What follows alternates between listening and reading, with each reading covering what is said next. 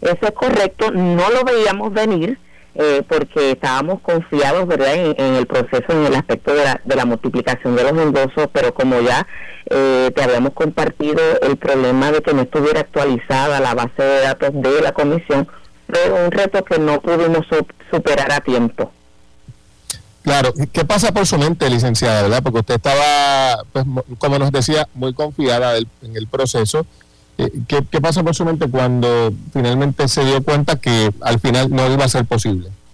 Pues mira, la realidad es que eh, mm, tengo que decir que aunque no lo esperaba, sí estuve y estoy muy satisfecha y eh, honrada del equipo de notarios que me acompañó, que como yo digo, más bien yo los representaba a ellos que otra cosa, porque eh, como saben en el proceso los candidatos directamente no podemos recoger endosos.